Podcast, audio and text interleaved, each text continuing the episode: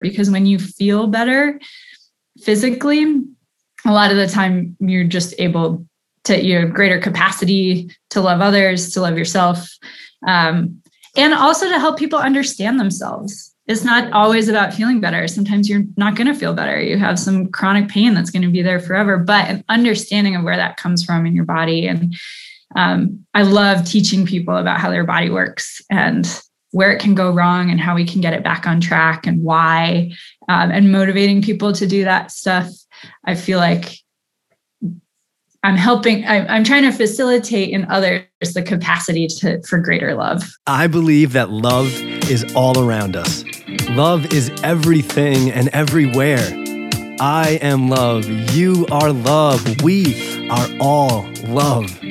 In our divinity, in our soul, in the truest and simplest form of our being, we are pure, unconditional love. Love is the answer to everything. Every week in this podcast, we're talking to incredible and beautiful people who will be sharing their insights and perspectives to help you find more peace, to help you come from a place of love more often, to help encourage you to be kinder to yourself and others, to help you create more happiness in your life, to help you feel more oneness with others and to help you connect to your higher self. My name is Justin Court. Together, we will help shift the collective consciousness of the planet to be more loving, kind, peaceful, happy, empathetic, understanding, and accepting. This can only be achieved together. It starts with each and every one of us. We are one and it's time we start acting that way. I am so, so grateful that you're here. I love you, I support you, and I'm here for you. Let's together create more love in this world. Let's do this. This is such a fun and informative conversation with Dr. Mescon, aka Mackie. She's a doctor who practices naturopathic functional medicine.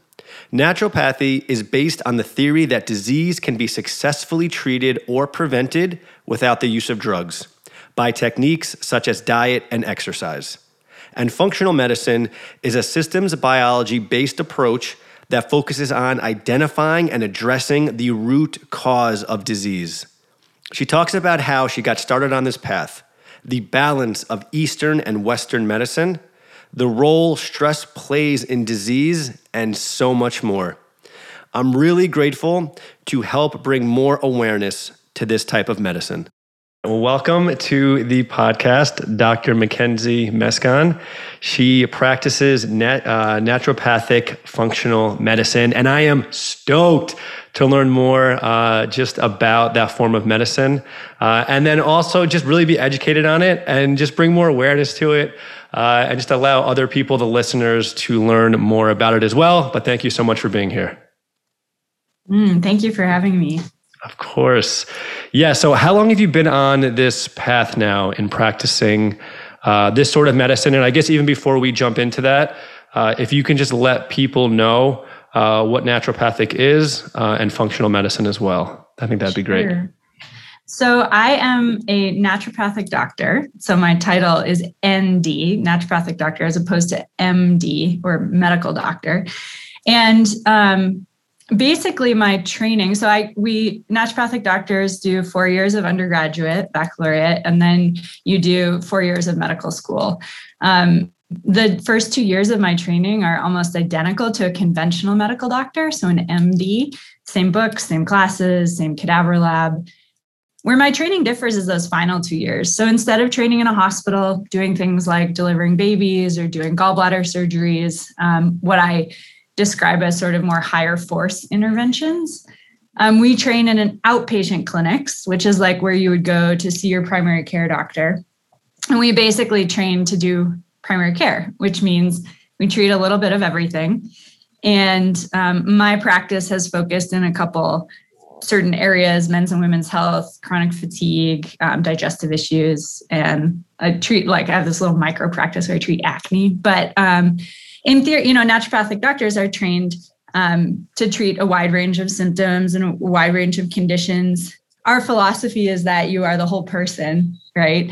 Um, you are not just a gut or a brain or a uterus or something like that, right? Um, and we really think of you as the whole person, the goal being to help you feel better, but also understand why you feel the way you do. So that's what we call kind of root cause medicine.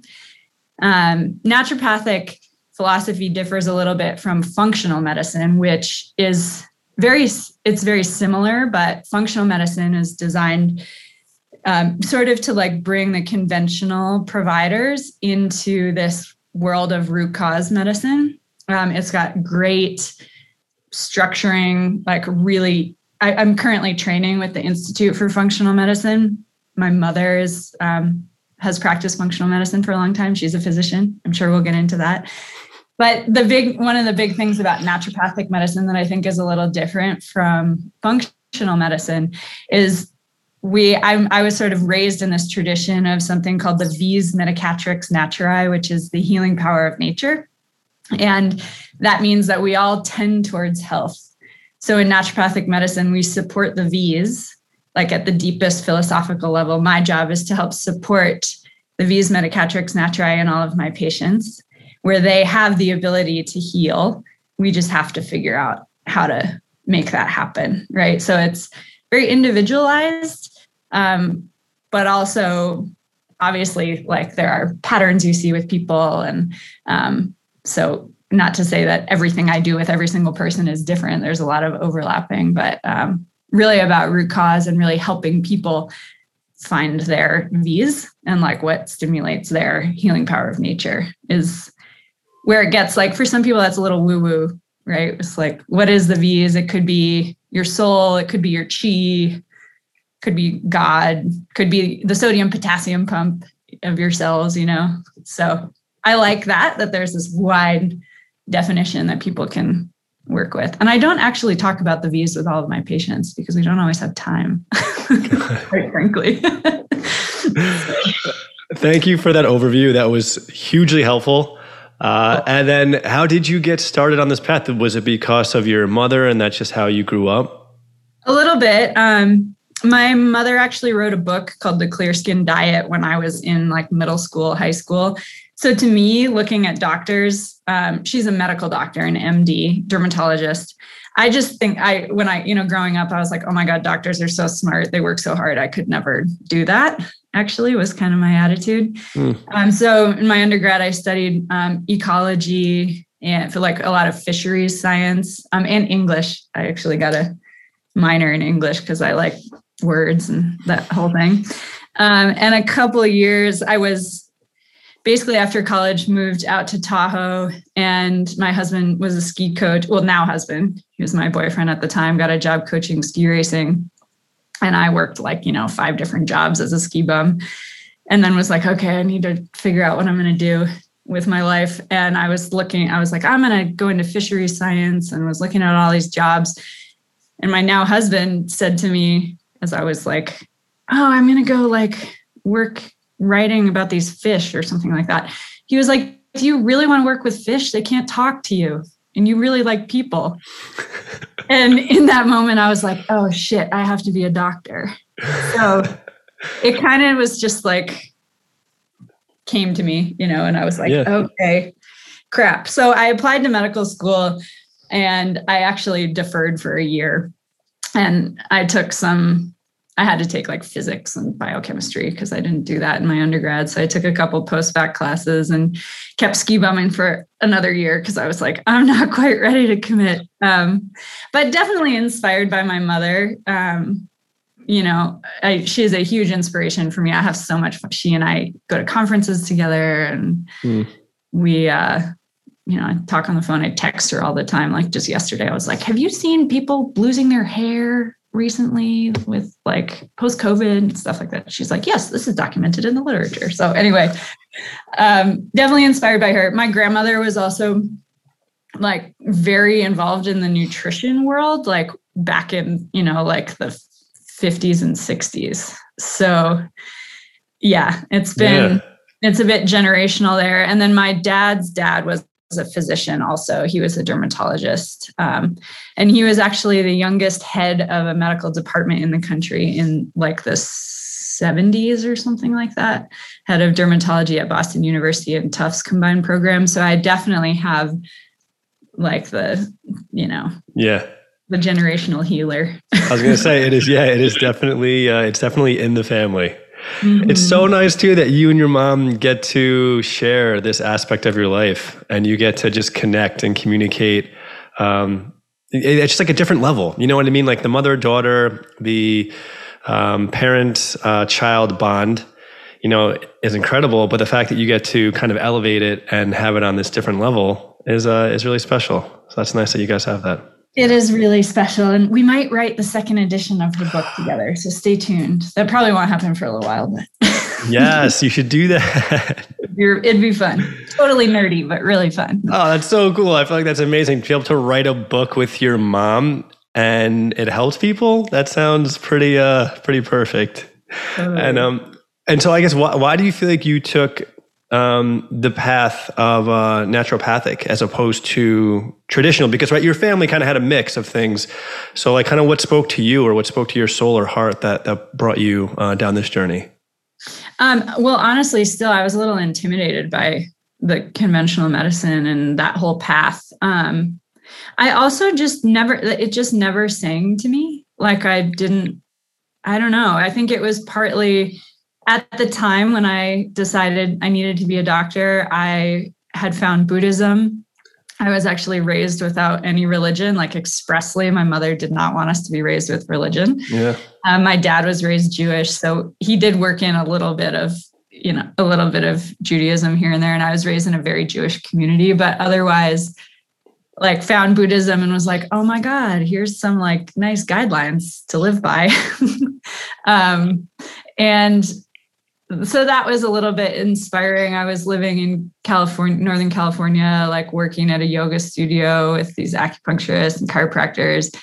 I had taken a course in my undergrad called cross cultural healing, um, which met once a week for three hours. And we would have these people come who were healers in all different like you know there was a surge plastic surgeon who came and talked to us. There was an exorcist who came and talked to us. There was a an acupuncturist who came and talked to us. And we just learned about all these different healing traditions. And on that syllabus had been naturopathic doctor. And the first day of class our professor said cross this off your syllabus. This doctor can't come. So we, we're going to have this other i don't remember someone's going to come instead but it like stuck in my brain. I was like, naturopathic doctor. What is that? You know? Mm-hmm. And I like never really forgot about that. And actually, before I lived in Tahoe, I lived in Seattle for like eight months right after graduating college. Um, I graduated right when the market crashed in 2009. So we moved to Seattle, like blew all the money we'd saved, worked like $10 an hour jobs with our new undergraduate degrees. Um, and when I was there, I actually worked helping run the office of a doctor who was doing, she was a medical doctor, but she had a lot of like overlap into the naturopathic world. And there are, there's a naturopathic medical school in Seattle. So I heard a lot about it. There were like lots of naturopathic doctors around, and the patients I was interacting with had naturopathic doctors. And so I found a naturopathic doctor to shadow when I was in Tahoe because I was like, I think I might want to do this. Mm-hmm. Um, and I ended up working for her, which was fine. I just, I'm a worker. I work too hard. So I ended up working too hard, needed to quit that job eventually. But I learned, I basically got to the point where I was like, okay, enough working for the doctors. I need to go become one. And that's how I landed on naturopathic medicine. That was a really long answer, but. that was i'm trying to like i said in the beginning i'm just trying to learn a lot yeah. in this uh in this episode uh in a lot of the episodes um it is very conversational and uh yeah. you know i i do talk a lot in them but for real i'm trying to learn and i'm trying to help other people too uh just learn more about this and just bring more awareness to what you're doing because in the little bits that i've seen you know in articles online and documentaries um, I'm just I keep being drawn more towards this this type of medicine as opposed to the uh, conventional type. Uh, and we kind of talked about this a little bit before, or I mentioned this. You know, the conventional type of medicine, this is me with like limited experience and knowledge. So, this is just me speaking what I've heard or what I know. I'm not telling anybody to trust me in this field at all. Uh, this is not what I specialize in in any way, shape, or form. But one of the issues I feel like I've just had with conventional medicine is there never seems to be much of the idea of getting to the root problem of it. It's never, at least in my experience, been like, okay, let's like figure this out and stop the root, stop that thing from happening so that you can truly, truly heal. A lot of times I feel like it's let's slap a band-aid on it. Um, let's see, you know, what the what are the effects that you're having, and then let's just slap a band-aid on those effects. But let's not fix the actual real problem. And then that just causes people to be on medication for the rest of their lives and keep paying big pharma over and over and over again. And, uh, you know, I guess it's the idea that a healed patient doesn't bring in any money, right? Mm-hmm. So if like you're totally, if we get to the root of it and you are totally healed, well, then the money flow stops. And unfortunately, the greed of just a lot of people in this world, mm-hmm. um, you know, really negatively impacts all of us. Mm-hmm. So that is just really one of the things that it just really over the past few years, I'm like, it just seems like such a major flaw in the system. Mm-hmm. It's like, and I look at these people who are sick, uh, who need to be healed, and they're just not given the proper medication or things to heal them. It's really just like, okay, just take these pills and I'll see you later, sort of a thing.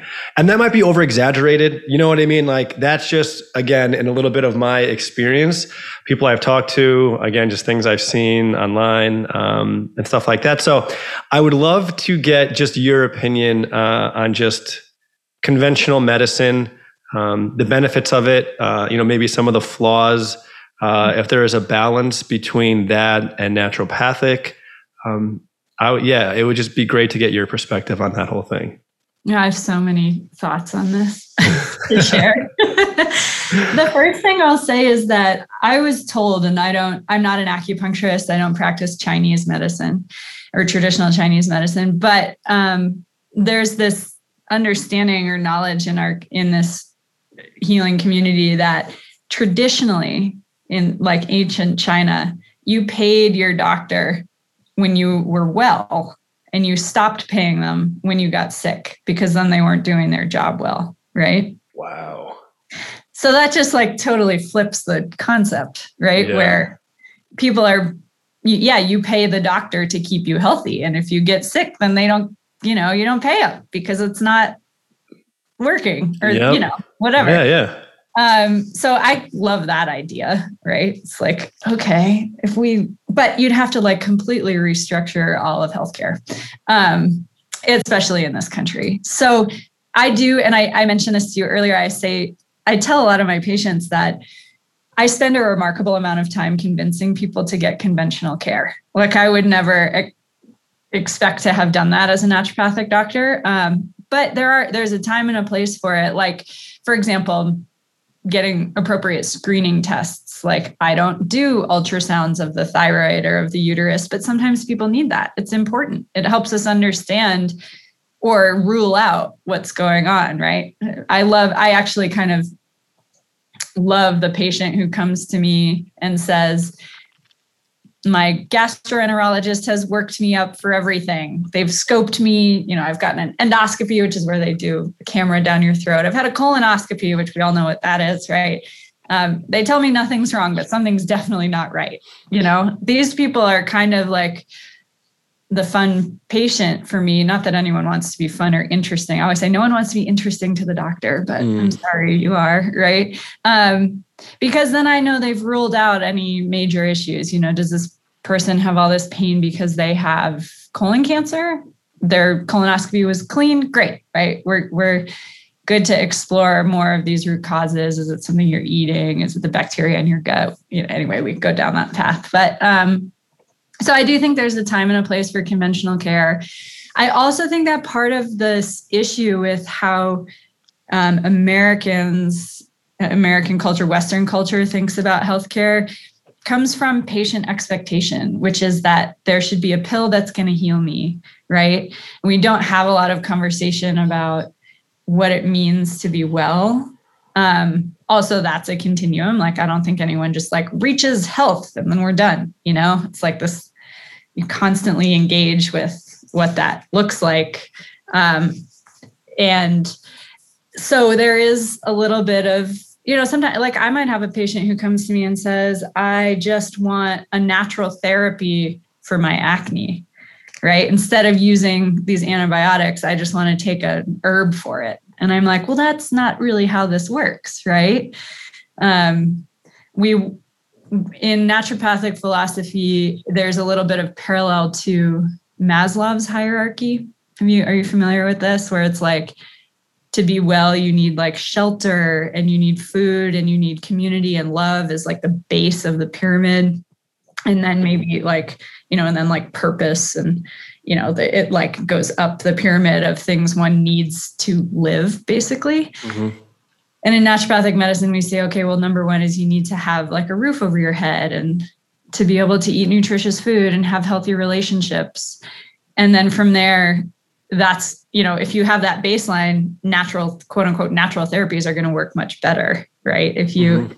if you don't if you're just in like a really bad relationship and that's the home you're in all the time it's going to be a lot harder for us to you know use nutrition to heal your gut because your stress at home is so much that you know you can't so anyway I think I'm like totally off your question at this point, but um, listen, you're you're brilliant. So just let your mind flow. You know, literally go. just be in it. Seriously, yeah. We're going on a journey here through Mackie's brain. Um, yeah, but I do. You know, I think there's a lot that we need conventional medicine for saving lives. I can't, you know, I've had people call me and be like, I think I'm having a heart attack. And I'm like, you don't need me, you know, go to the emergency room. I'm going to call the ER and tell them you're coming, right? Which is what I do in those cases. And people are like, mm-hmm. I don't want to go. And I'm like, I can't give you herbs for your heart attack. Like, you need to have an EKG and get worked up and make sure things are okay. Mm-hmm. Um, and I think a lot of people forget that naturopathic physicians are physicians. We are doctors. Like, we we should know a good doctor should know when you can't treat something right what you can and can't do what, what you're equipped to do and what you're not. And I I've sat across from I work I'm in Montana. Um, and I've sat across from like this crusty old rancher who's like just has so much blood in his stool, is like pale, right? And I've said, you need a colonoscopy. And I'm like pounding on the table. I if I could give you a colonoscopy, I promise you I would, but I can't because that's not my practice. Like you need to go do this because I'm afraid you're going to bleed out and die. Like there are things you need to know, even when mostly what you're practicing is like herbal medicine and counseling, and you know. Mm-hmm, mm-hmm. Um, but there, there's actually this medical economist who I follow, whose name is James Maskell, and he's actually he's, I think, British, um, and his whole thing is about shifting the paradigm of what healthcare is in this country which I think is kind of what you're like wanting, right? It's like change everyone's mindset on what healthcare is because when the people want it, that's what is delivered, right? I don't think doctors go to medical school because they, I mean, maybe some of them go to med school to just make money. Um, but if if mostly like if you want to be a nurse, you want to be a doctor, you want to be a PA, you want to help people. Like that's why you go to medical school. Mm. And when you work in that conventional model, I think a lot of people do get burnt out on that. Um, unless you're doing like emergency medicine, which I mean, you can still get burnt out doing emergency medicine, but that's a little, I mean, I have a lot of like ER nurses who refer their patients to me because they're like, oh, yeah, I just helped save your life in this instance, but you need to get your hormones balanced so that you're not having ovarian cysts exploding and putting you in these emergent situations, you know, go see this naturopathic doctor who's going to help you work on balancing that instead of just putting you on a birth control pill. Got it. So. And can I, I'm, I'm very curious in conventional medicine studies, mm-hmm. is nutrition ever something that is discussed? That's, you know, I'm not in the conventional circles really. It's not really where I am. So I don't, I don't know entirely, but I can tell you that when my mother was in medical school in the early 80s, she asked her attending, so she was a resident, well, what about the food they eat or something in some context where they're rounding in the hospital? And the doctor looked at her and said, We don't ask those questions. And this is in the 80s. So yeah, yeah, how much this is changing. Um, but I, I give that, and my mom said she was just like, okay, you know, like, all right, we don't ask those questions. I'll come back to this later in whatever my life. Yeah, um, yeah. I think that people do talk about nutrition with their patients, especially like, uh, you know, patients with high cholesterol. The first, the standard of care. So there's standard of care is what like every doctor is expected to practice. It's sort of like how you order your thinking. Um, I sort of practice standard of care. I have my patients like acknowledge and sign something that says I I don't always practice standard of care. It's like just part of how I'm trained. Yeah. But the standard of care, meaning the first line of therapy for someone with high cholesterol, is to tell them to exercise and eat healthy for six months. And then you repeat their cholesterol test. But it's just like, oh, go eat healthy and exercise. And someone's like, okay. Like what does that mean? Maybe that or like, mean? yeah like how do yeah. i yeah. Because that that is such like a shift in your mind when you're if someone if you don't eat very healthy and all of a sudden yeah someone's like okay go exercise and and go eat healthy. It's like that could go in so many different places and i feel like that's one of the situations where we don't know what to do so then we get stuck and then we don't do anything. Definitely. Yeah one of the things i mentioned james maskell and one of his his big thing is about getting functional medicine like into the mainstream and and helping people change their mindset around what health is what the definition of health is. And one of his big things is about group medicine uh, based on that philosophy that change happens in community. Um, just like you know you talk about when we all can extend that love beyond ourselves beyond our borders like how much can we change? I it's the same idea as with healthcare. It's like this it's it's the new thing. I think it's going to be more of the future of medicine is doing medicine in community. So everyone with high cholesterol, you come together once every 2 weeks and we have like a classroom with it. You tell me what's working for you, what's not working for you. It's one thing to hear it from a doctor and it's another thing to hear it from someone who's experienced it, right? Who's in the same place as you. Mm-hmm. Yeah, um, totally. But yeah, there's so much information out there and it's really it can be paralyzing. Like think about how many people are writing, you know, should I do the carnivore diet? Should I do the paleo diet? Should I go vegan? Should I eat raw? Should I, you know, fast? Yes. Right. Um, there's a lot out there. yeah. I mean, and as you're saying that too, I'm like, because I, and I mean, personally, I feel like I, I eat pretty healthy, but like, do I?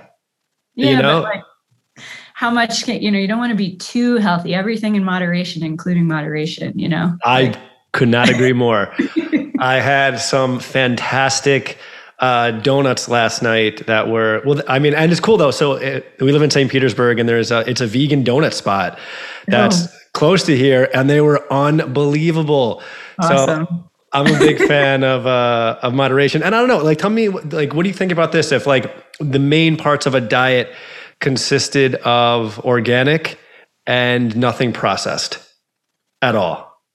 It'd be awesome. We'd have a lot more healthier people. But then that gets down to like way bigger issues, which is like, how do you first off grow organic food enough for the whole world in the soil, the depleted soil we have, yep. you know, and then how do you get even like get a vegetable into inner city west side chicago. Like that's i went to med school in chicagoland and parts of that city feel like a second world country. Like there's not they just like don't have a grocery store with a vegetable. So how are you going to tell people to eat salad if they all they have is like i don't know yeah. the gas station on the corner for for food or like fast food? Um so there's a lot it gets um it gets into like public policy and all this stuff if you really want to change mm. health, not just health care, but like health of people. Yeah. yeah. I mean, with our current pandemic, there's all this talk of like, oh, in my circles, if you eat healthy, if you supplement, you know, can you reduce the severity or intensity of illness, which is ultimately the goal to keep people out of hospitals so you're not overwhelming the system and the people that work there that we need. And then you're like, you know, okay, well, you can't just tell everyone to eat vegetables. And yeah it's just it's a hard thing. Yeah yeah. But and and i definitely you know when i started medical school i had this wonderful professor. Her name's louise edwards. She's like a naturopathic elder really smart brilliant wonderful doctor who's not practicing as much as teaching now. And she asked us all in our first philosophy class um, if you know why are you here? Are you here to heal the world? And a lot of people are like yes right? I'm here to heal the world. Um, and i was like oh my god that how? There's no yeah, possibly any way one could do that.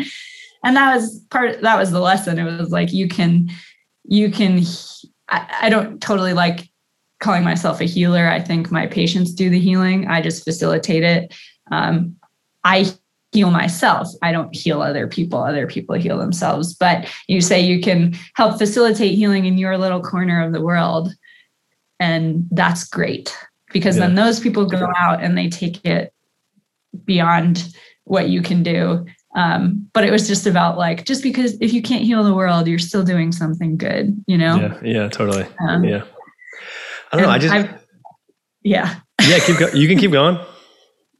No, no, it's just a it's one of those things I constantly struggle with. I'm like, how can I reach more people without yeah. actually working more? yeah, yeah. without burning out.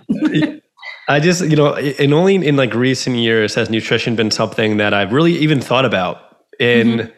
you know, into my 20s, my late 20s, even I would say like up until I was 30, I never really thought about nutrition. I literally never looked at what was in the ingredients on something ever. Yeah. I was like, I'm good. I'm young. It's cool. it's whatever. I just want to eat what I want. And, uh, you know, again, just in the past few years, kind of being more, much, much, much more open to nutrition. Uh, I mean, and really just myself, even eating just healthier, I feel so much better. When I, oh, it's unreal. I used to, work in New York City, and uh, every day for lunch, I would go hard. I would get, you know, I don't know, like brisket or just like huge sandwiches, and we'd always look forward to lunch. And I would go so hard at lunch, and uh, it was just in my mind every time after lunch. I was like, okay, I know I need to drink a double espresso at least to keep myself going. Literally, it was like that was yeah. like a part of the routine, having yeah. at least a double espresso because I knew I was going to be super tired after lunch, and I just accepted that as my reality. That's just what it was like, as and almost in the sense that there was no other option. Yeah, you no, know, because it's just who I was, and it just really was what the world. Know. exactly, yeah. exactly. And then, uh, you know, just over time, started to just eat healthier and. Uh, for instance, for lunch now, I just I eat greens and vegetables and all organic, and it's just a much lighter lunch. And I, it's just I feel so much better. I never need coffee or espresso. Um, I never feel tired after I eat lunch now. I feel like more energized and invigorated. It is just such a massive difference. And one of the things too that I, I, I found now in eating healthier is that it feels really good after a meal to not feel like I want to die. Yeah. You know, and to not be so full and just kind of like gross and bloated. And before, that's just what I accepted again. I just really didn't know you could feel any other way after you ate. And uh, now to have the experiences of never, ever, ever feeling that way. And then sometimes I'll have like a meal where then I'll feel that way after. And I'm like, oh, yeah, I forgot it was like this. This sucks. Uh-huh. Totally. you know, and I just, and I literally, I, I have love for everybody, and I just want everybody to feel as good as they can on their own path. You know what I mean? I'm not like you got to eat healthy. Like you need to do what's best for you. I believe if you eat healthy, you'll probably feel better. But if that's not where you're at right now, uh, it's still all love. I had this great uh, little tip I heard in this webinar I was listening to recently, where this guy said, I tell people do the salad or the cereal bowl diet. And I'm like, okay, what's this going to be? Because, like, you know, in, in, nutrition circles, you're like, don't eat cereal for yeah, breakfast yeah. unless you need a lot of fiber. Um, you know, you want to have protein and veggies. And um, anyway, he was like, I tell all my patients to take, everyone has a cereal bowl. You fill it with either fruits or vegetables or both, and you eat that at every meal. So, whatever else you put on your plate, fine. But you take your cereal bowl and you fill it with colorful fruits and mm. vegetables. And I was like, that's a really like, that's accessible. It gives people an idea of like the portion sizing that's quote unquote ideal for eating fruits and veggies. Um, and the reason you want to eat fruits and vegetables is they're they're rich in minerals and vitamins, and we need those things. You know, mm-hmm, it's mm-hmm. like you. I don't know how many people think about this, but the cells of your body are quite literally made up of what you eat, right? And so, like feeding yourself good food is going to become you are what you eat. It's that that is that is literally a thing yeah, you know yeah.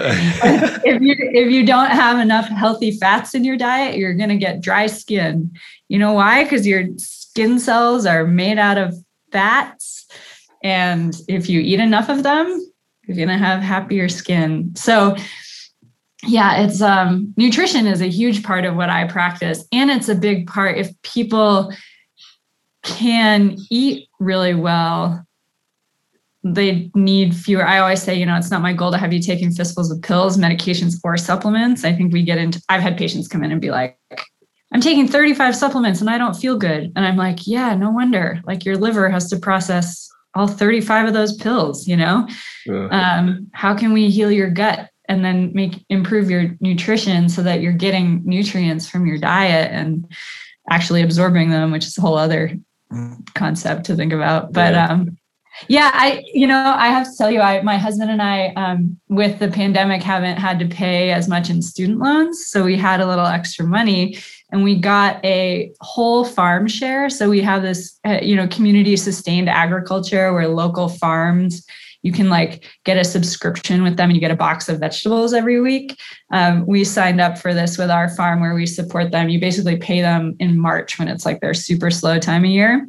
And then we get a box of we get vegetables, we get like flowers, we get eggs, we get meat from lo- the local farm and we get this all year. So like once a week we get once a month we get a chicken, we also get like some lamb or some pork and and I've been so I've been eating all this really good organically grown local food for the since March and I swear I don't take as many supplements and because I'm eating such yeah. good food and i'm i know that's privilege that i can do that like yeah yeah but i also it feels good i get to support my local farmers you know mm-hmm. in, in, their yes so that's awesome and honestly it it it is true and it is a privilege to be able to afford organic food and yeah.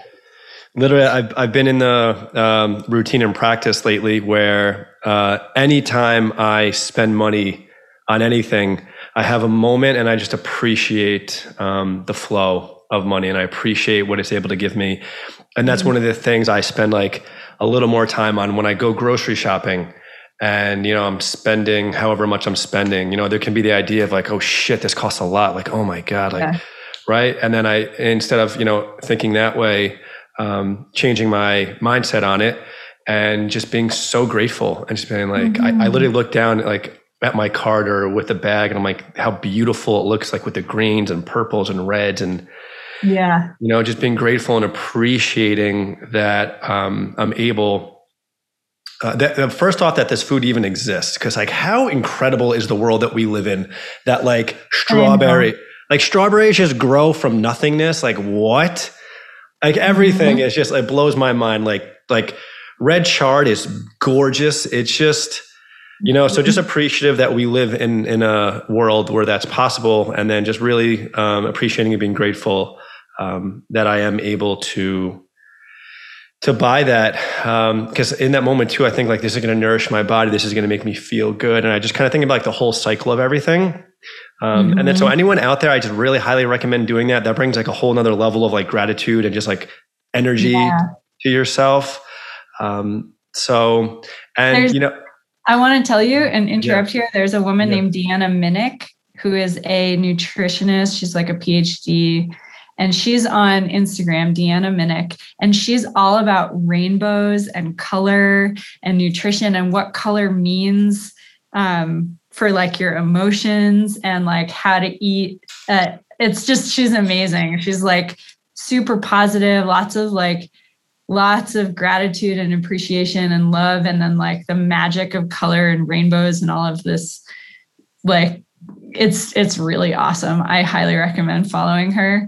Cool. um, i read her stuff and i'm like oh that just like makes me feel feel positive. Yes. About like eating good. And i want to interject and hope that your um, listeners will know that there's this the environmental working group is actually a governmental group that every year they rate which foods you should really be eating organic and which ones you probably you know you can eat not organic and not have as much like pesticide risk because that's the reason we eat organic right is to eat yeah. really clean and not get toxins um, and so every year they evaluate all the fruits and vegetables, and you have the clean 15 and the dirty dozen. And the dirty dozen are the fruits and vegetables that get sprayed a lot that you probably, if you can, want to choose organic. And the clean 15 are the ones that are like pretty good, even conventional, meaning not organic. So you can eat and you can just like feel better about not having to do everything organic and feel overwhelmed by the whether it's the cost or just searching it out.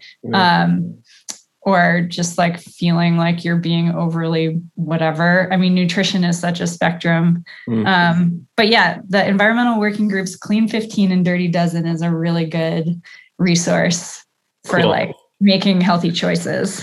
That is great. Yes. Okay, cool. That's awesome. Um, and then I, I, I was, as we're kind of talking too, I'm just, I'm really so curious uh, about everything uh, with this. And so can you, can you give like an example maybe of some ailment or illness somebody uh, comes to and then just your approach in helping them? Yeah. You know, I'm just curious. I'm thinking right now, I'm like, start?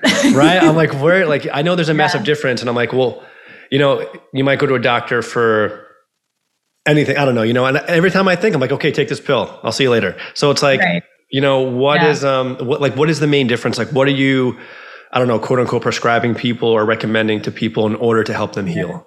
Totally. So, in my first visit, I spend 75 minutes to 90 minutes, so up to an hour and a half with someone. Um, I have a cash practice, so people don't, I don't use insurance. Um, that has its downfalls about who I can reach and help. But uh, what it does allow me to do is spend time um, and in, not have insurance companies like regulating how much time I spend on things.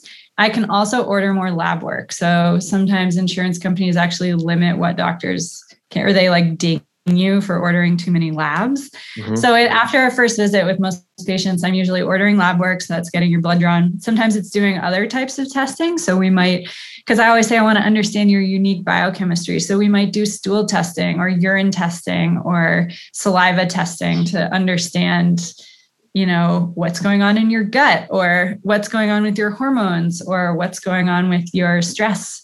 Um, i see let's see what's a good example of something that i would work with? Um, i see a lot of people who are like i'm really tired Mm. Right. Um, they might have a thyroid problem already, which your thyroid is this little butterfly shaped gland on the front of your neck that makes hormones that basically tell your cells to use energy and do their job. And so people can have a poorly functioning thyroid where it's not making enough hormone. And so they're put on medication. And that medication is thyroid hormone basically that's made in a lab or um, from a pig or a sheep.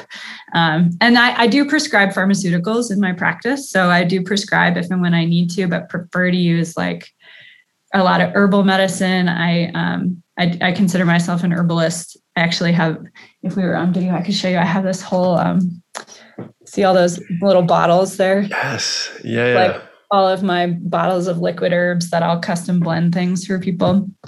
Um, herbs are medicine. people forget. Can that. I just really yeah. quickly? I just want to hop in. When I was younger in my teens, I had really bad stomach issues, yeah. um, and no one could tell me what it was from. No one knew. Uh, there was like no remedy. I took pills. Ne- nothing worked.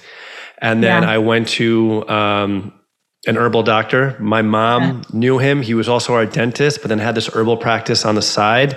Cool. Uh, it was amazing. And that's what he did. He gave me the liquid bottles. He tested, I went and saw him. He tested me. He's like, okay, this is the issue. He gave me like a few different liquid bottles. I would take the drops, put them in my water every single day. After uh, maybe six months, maybe a year, I forget how long, it wasn't an extended period of time. And I yeah. was healed. I was healed yeah. and I've never had stomach issues since then. You're like, what did you give me? I'm like, what the, f-? like, what? Yeah. And like at that time too, that was like 20 years ago. I was like, yeah. "Mom, how did you even know about this guy that you know? You know, I, it just like it totally. wasn't something that was in the mainstream that like other people knew about." And yeah. when I went to see him, I'm like, "What is this? What yeah. you know?" And it, it worked.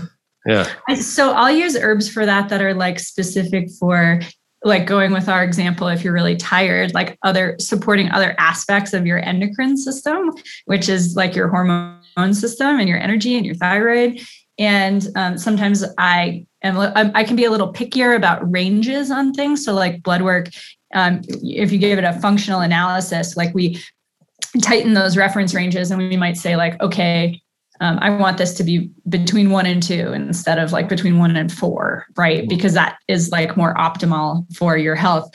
Or um, I know that this number is low, and that means that you need more zinc, right? Or you need more selenium. So as a with thyroid um, you need zinc and selenium for a thyroid, healthy thyroid function and brazil nuts you know those nuts that like yeah. no one wants to eat in the nut mix. Mm-hmm. um, basically two brazil nuts has your healthy daily dose of selenium and you can't overdose on selenium. But i have i'll be like okay just eat two do you like brazil nuts? Eat two brazil nuts a day. That's going to help optimize your thyroid function right? Instead of like i'll just give you more medication right? Let's figure out how do we support your body nutritionally and in all these other ways that interact with that particular system right um, to help you feel better.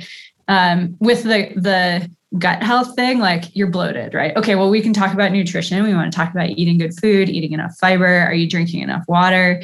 Are you eating like super quickly and stressed out? Or are you able to like have somewhat of a mindful meal um, I'm pretty bad about that. I eat lunch and work at the same time, you know, so mm-hmm. I can't really talk, but. um, and then, yeah, maybe some herbs, like some bitter herbs, which are stimulating to the digestive system. They get your stomach to make acid and your pancreas to make bile, or your pancreas to make enzymes and your gallbladder to make bile, which all help support digestion.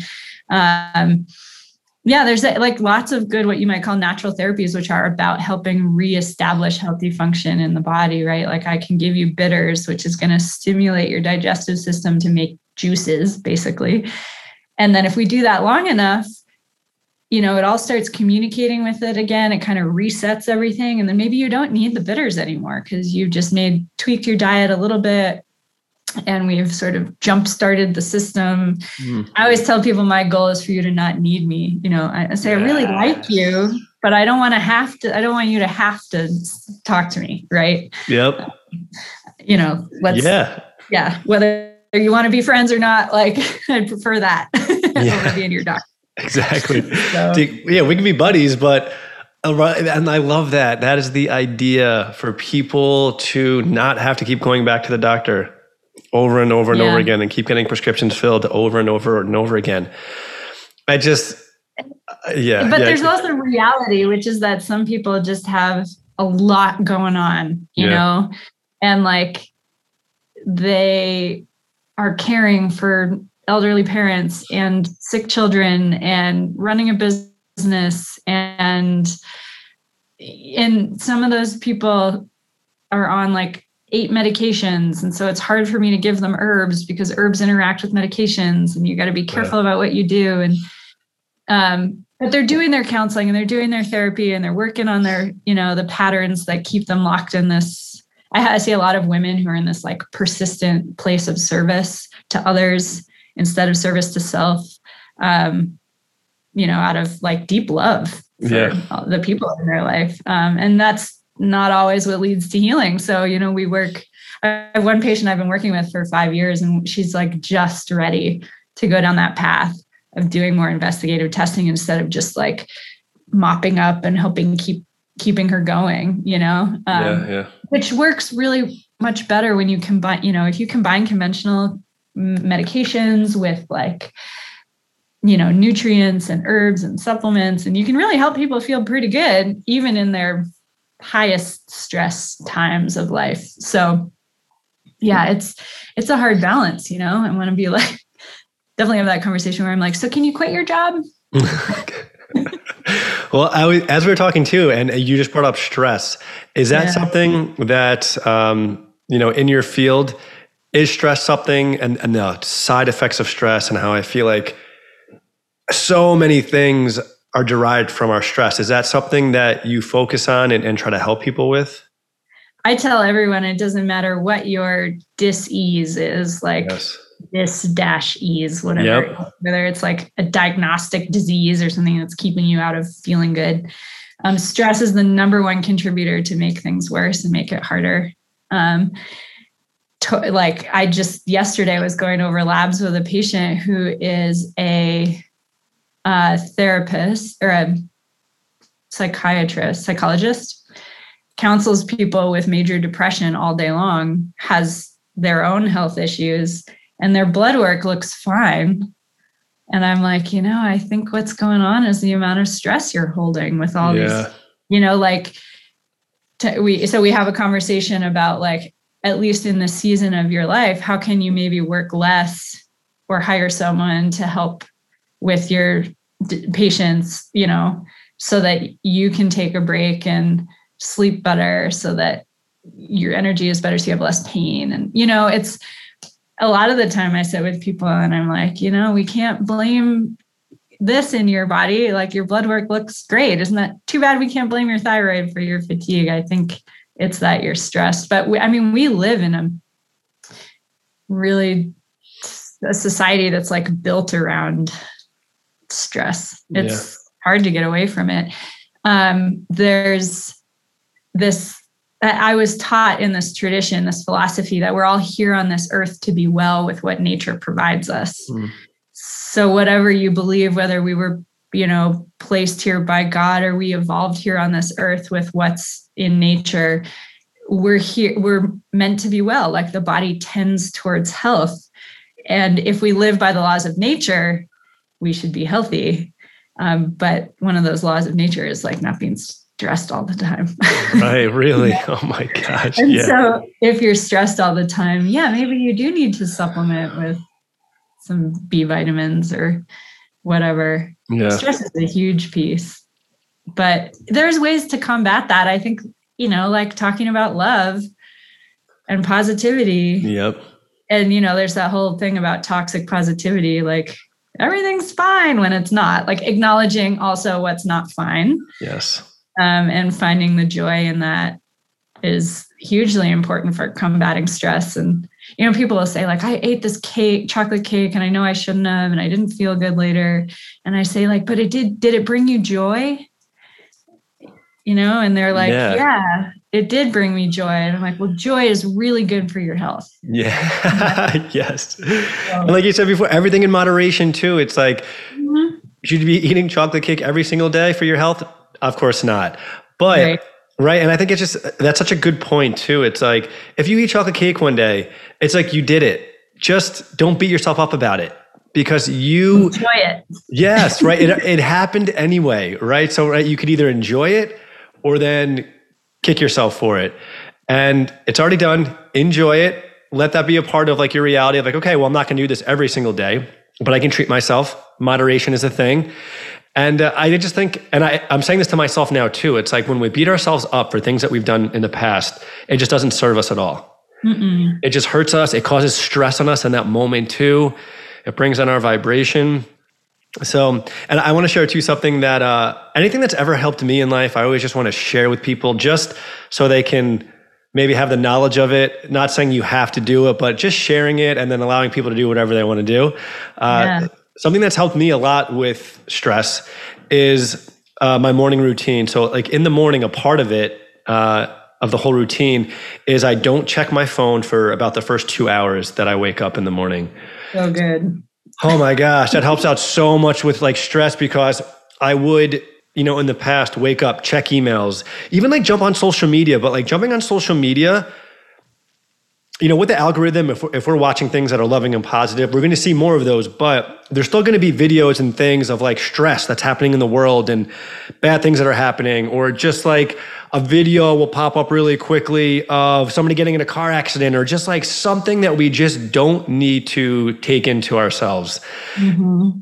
And just having that time in the morning to not rush into your emails or social media, like I said, or any of the craziness of the day mm-hmm. has helped me be so much less stressful because I feel like when we jump into those things immediately, that starts off our day in stress. Like we're already there within the first five or 10 minutes of it, we're already feeling stress.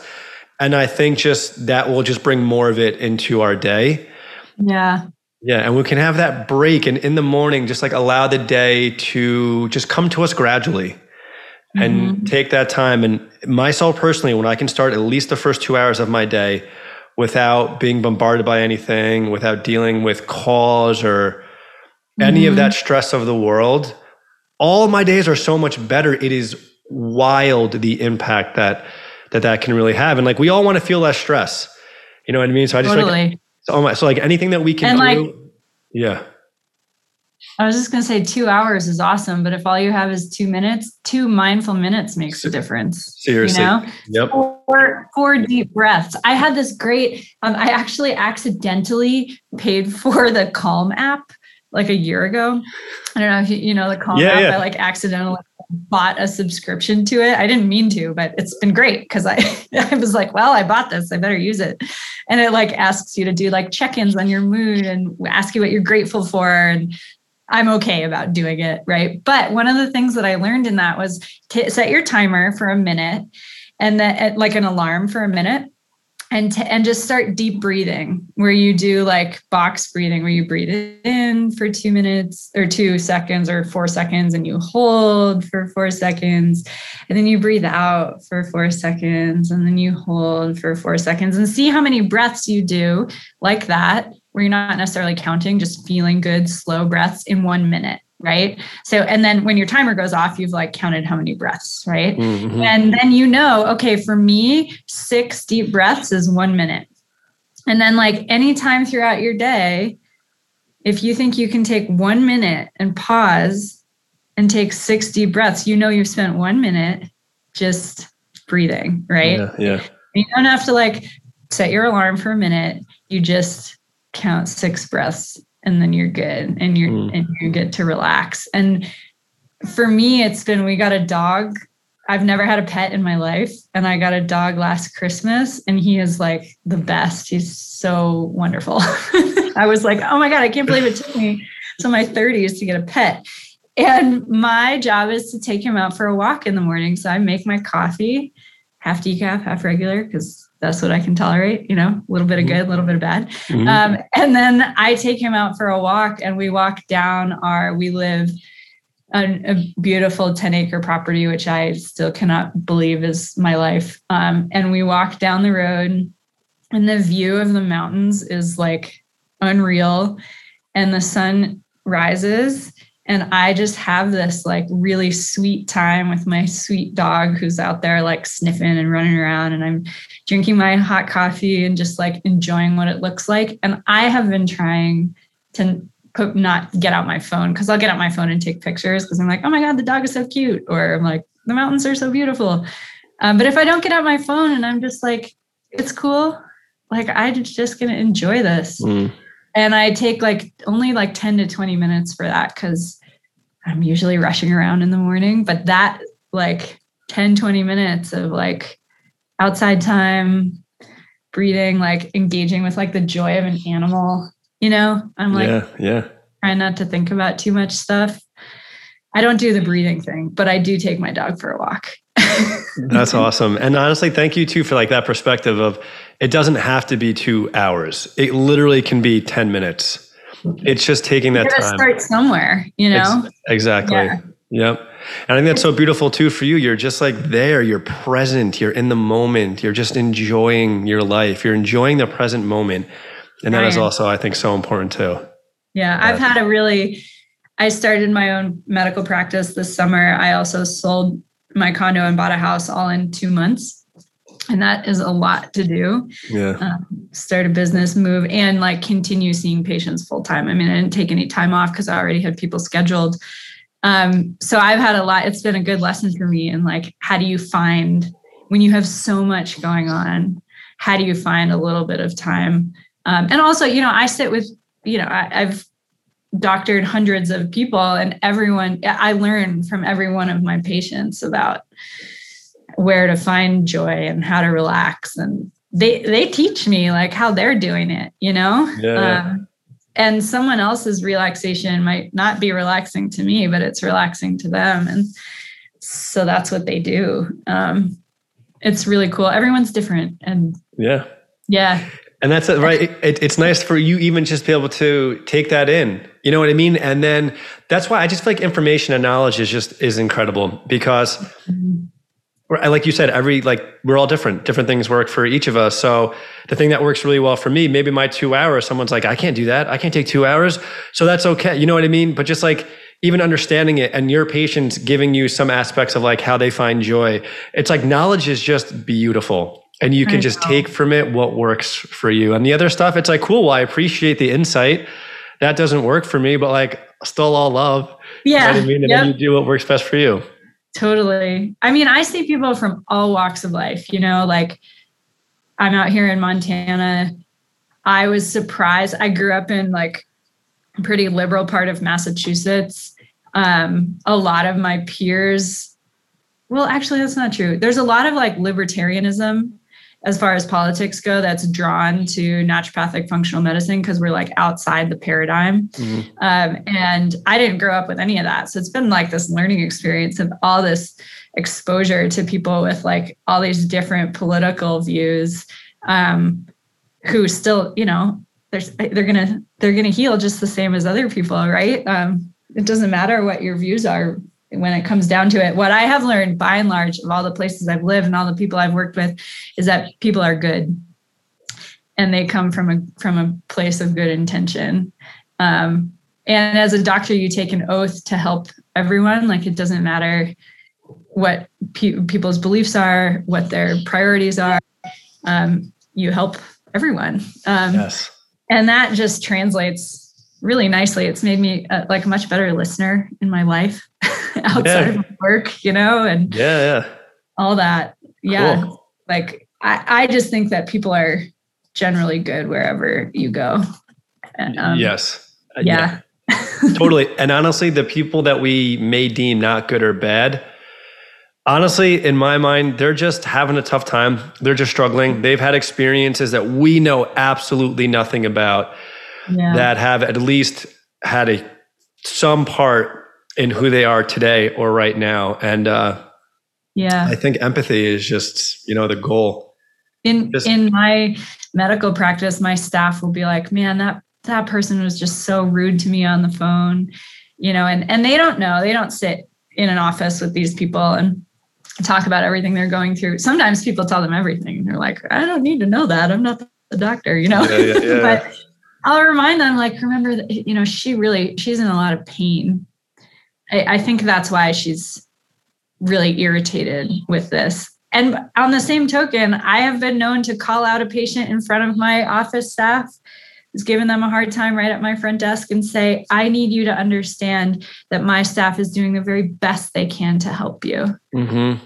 They are trying their best, you know, and you just you just have to point that stuff out to people and and then they they usually get it yeah, and that's uh, that's like that's such a great example too. and Being kind and loving and empathetic doesn't mean you just get walked all over and you let people say whatever they want to say to you. Because there's love and empathy in talking to that person, and being like, "Hey, like really, they're doing everything that they can." It's like I know you you might be in some pain right now. We're in this like because you have love for that patient, so it's like we're in this together.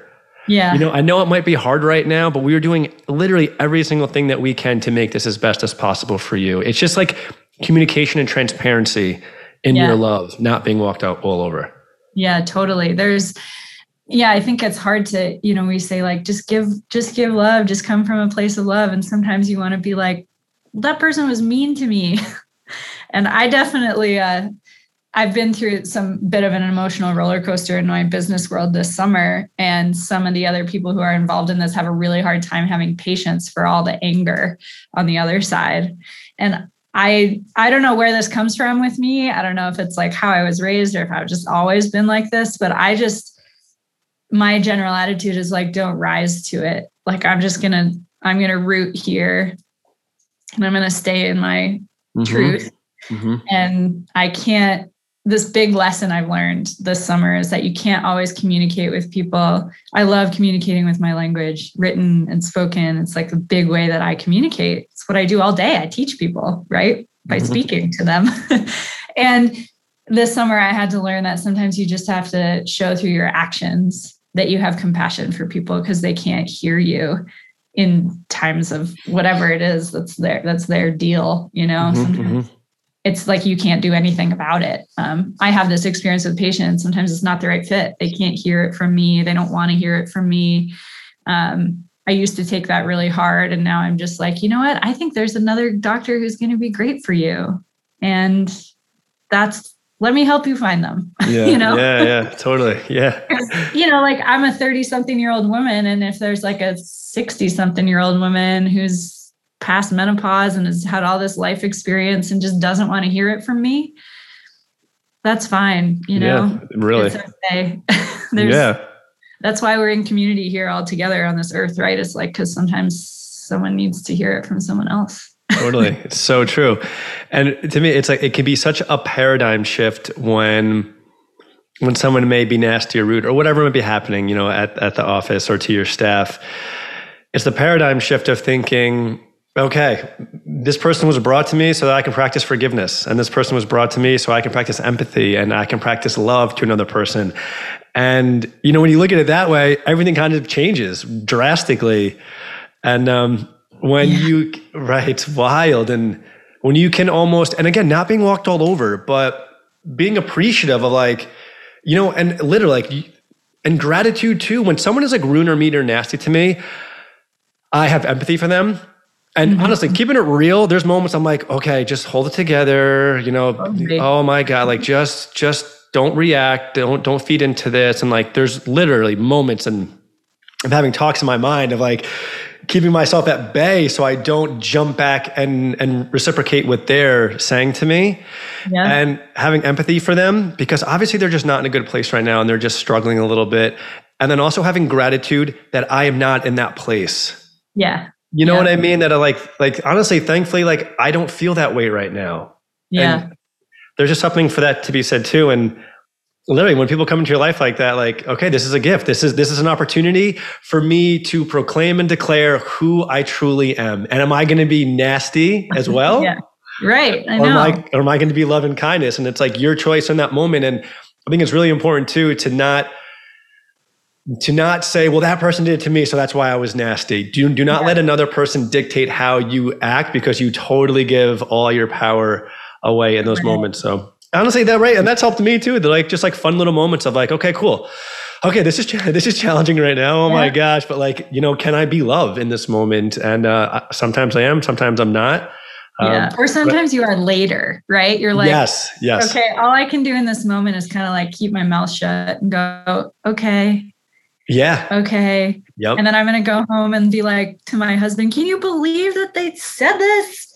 Okay, but here's what where they're coming from and here's where I am, and I can see how they're not positive about me yep. because of their experience of what we're all going through. Yep. I basically left a practice and decided to open my own after not having been there for very long. And that was really hard for them. And I was like, you know, I just realized this is not what's right for me. It's not for how I'm going to serve the world in my best capacity. And I'm going to stand in my truth and do what I know I need to do. And of course, then everyone else in my life is like, well, yeah, good job. We knew you needed to do your own thing. You know, like yeah, you get yeah. all this other positive feedback while you're dealing with this like suck that's like, you have no integrity and you are a bad person. And you're like, I, I just, I don't think I am. And I'm not going to go there. Right. but yes. like, but yeah, have grace for people and allow them to have their own, they got to, process how they're going to process and you can't do it for them. Yes. So, uh, yeah. This has been awesome. Uh, yeah. We will uh, we'll start to wrap things up a little bit. The the last question that I, I do want to ask you. So everyone knows this. It's the mm-hmm. question I ask everybody uh, on the podcast. Uh, so I'll just preface it as my goal in life, a spread love movement, is to aid in shifting the collective consciousness of the planet to a place that's more peaceful and loving and kind and empathetic and forgiving. Uh, one that just understands our oneness. Uh, and that yeah. we're not separate from each other or anything uh, for that matter. Uh, so just like a really, you know, just a, a higher level consciousness where love is at the forefront. Uh, so what do you feel like, or, or how do you feel like you are contributing uh, in life to this overall just incredible, beautiful shift of consciousness?